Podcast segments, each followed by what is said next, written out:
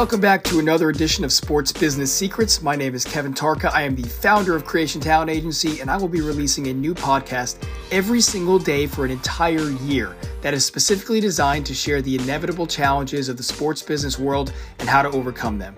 I'm inviting you to join me in real time on my personal journey of representing professional basketball players, traveling the world, and continuously finding ways to battle through the adversity in this competitive industry.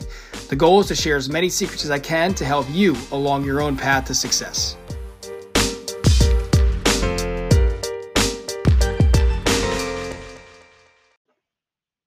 Welcome back, my friends. Today's episode is titled "The Stockdale Paradox," and obviously, I'm going to tell you all about it. But it's it's a uh, it's a concept that has been around for for a while because of an admiral whose name was James Stockdale or Jim Stockdale.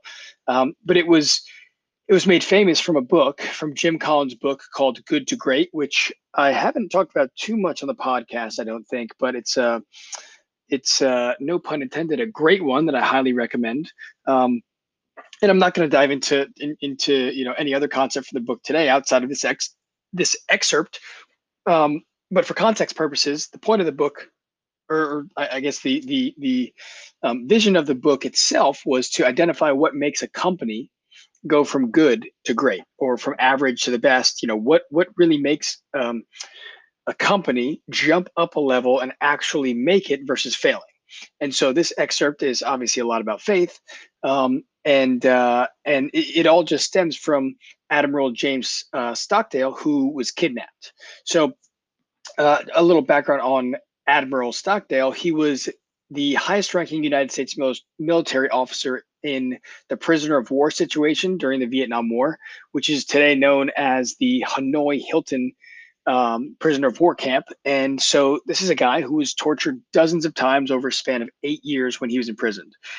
He didn't get any prisoners' rights. He wasn't told when he was going to be released, if he was going to be released, and quite frankly, he wasn't sure if he was going to see his family again at all. So when he was in there, he did what most leaders or admirals or military men or, or quite frankly any any leader would do, and he, he tried to gather try to gather the other prisoners and just increase the energy, increase the positivity, ultimately just trying to um, increase the number of people, his fellow prisoners that that would survive because he knew it was a it was a shitty situation. I mean, he he he really didn't know much. He knew a lot was out of his control, but he knew that uh, you know the the the type of uh, imprisonment or the type of people that were holding him captive really just had no uh, no reason to uh, to keep them alive or to to treat them well. So um, you know some of the some of the things that he did to control the situation included like some crazy things if, if you actually get the book and read more in depth in this chapter it's he he physically hurt himself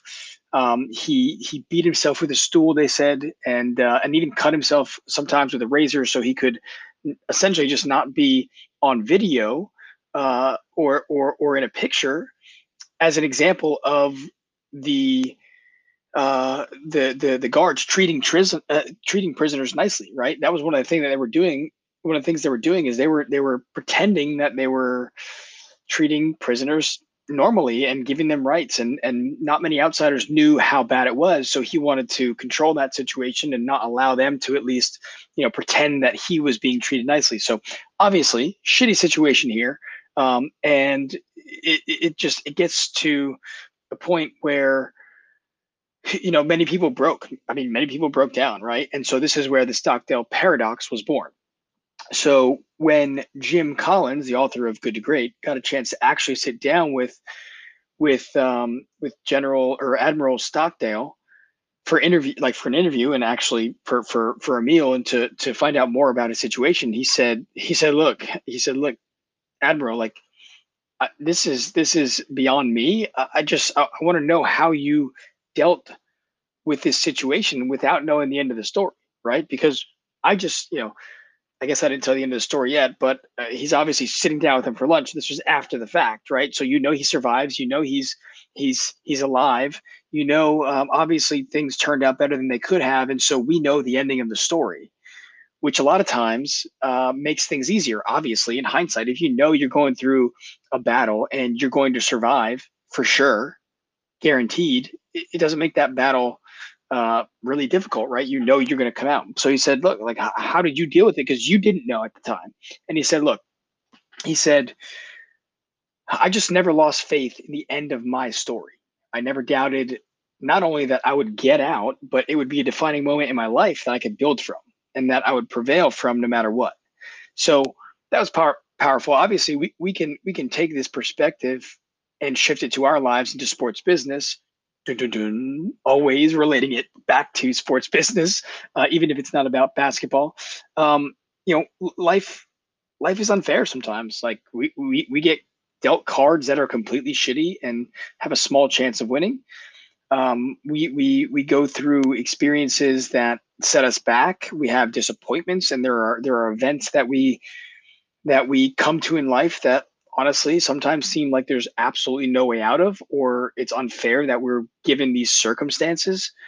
And so ultimately, what separates people when they come to this crossroads or they come to these situations in their life, um, and not just people, but businesses too. Obviously, this book was more about the corporate end and how businesses differentiate themselves. But it's not what separates people is not the level of difficulty of the situation per se, because everyone's situation is different. And sure, some people can have a, a shittier situation than others. Some people can have you know roll their ankle and be out for a game and be going through you know a bad situation because they're not playing in a sports game.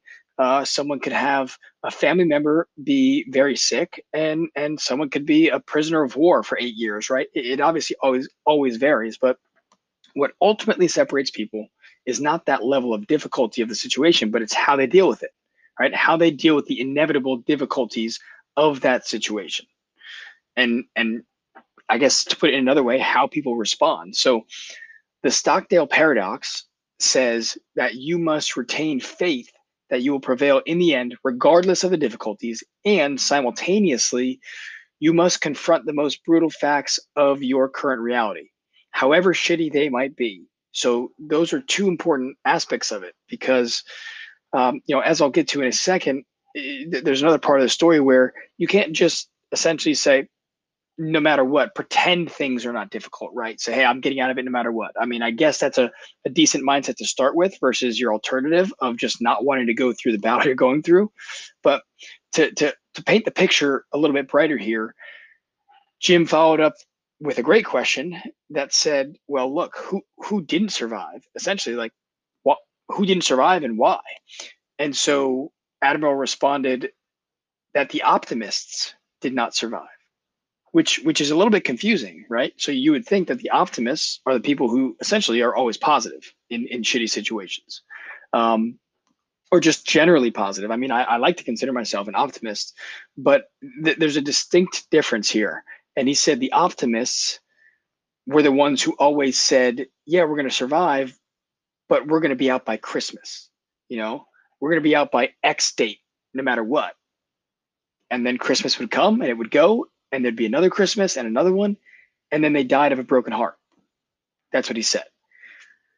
And he continued to say, you know, you, you must never ever confuse, on the one hand, the need for absolute unwavering faith that you can prevail despite the, the, the, difficulties. And on the other hand, the need for the discipline to begin by confronting the brutal facts, whatever they are. And, and realizing that you might not be getting out by Christmas. I, I thought that was a very powerful analogy because you know if you're if you're battling something right now or trying to find your way into the sports business world or uh, you're injured and you're hoping you'll be back soon administer the Stockdale paradox, right? You just understand that you'll be able to overcome anything and have the positivity and sure, I guess you could say the optimism that you will prevail no matter what, right? But don't put an expiration date on it. Don't put the pressure of being back in action or or to the top in two weeks or coming back from injury next game, right? The same way that those optimists said, yeah, we'll be out of here by Christmas.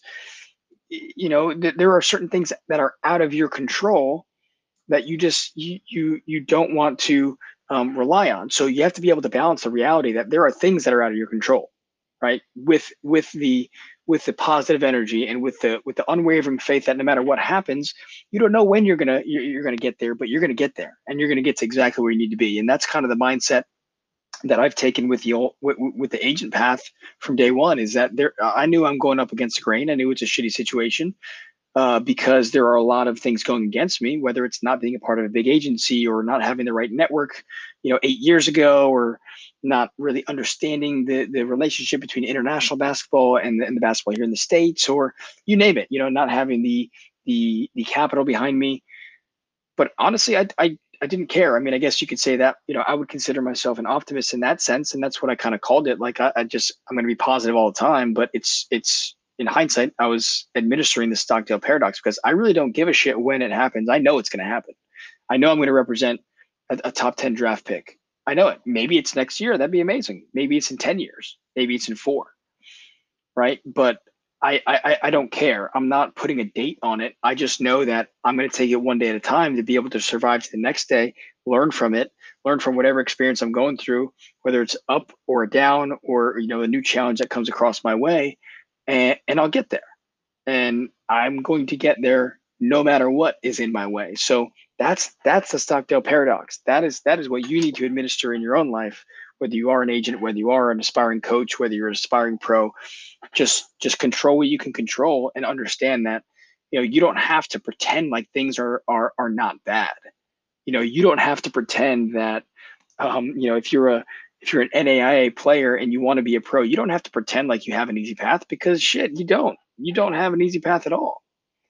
Right? You don't have to pretend just the same way that that that admiral didn't pretend that you know he's there was a date when there was he was getting out right?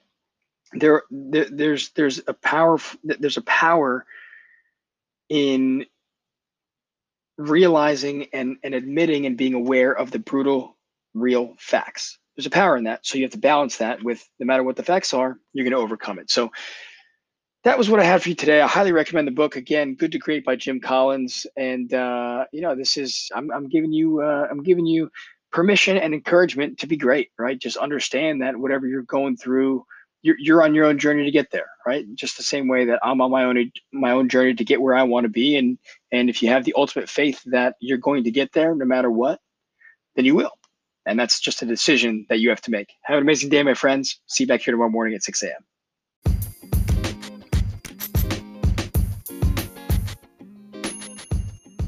Thank you so much for listening today. If you enjoyed this episode, it would mean the world to me if you could give it a rating and a review on Apple Podcasts. And if you're feeling really crazy, you can even share it on social media.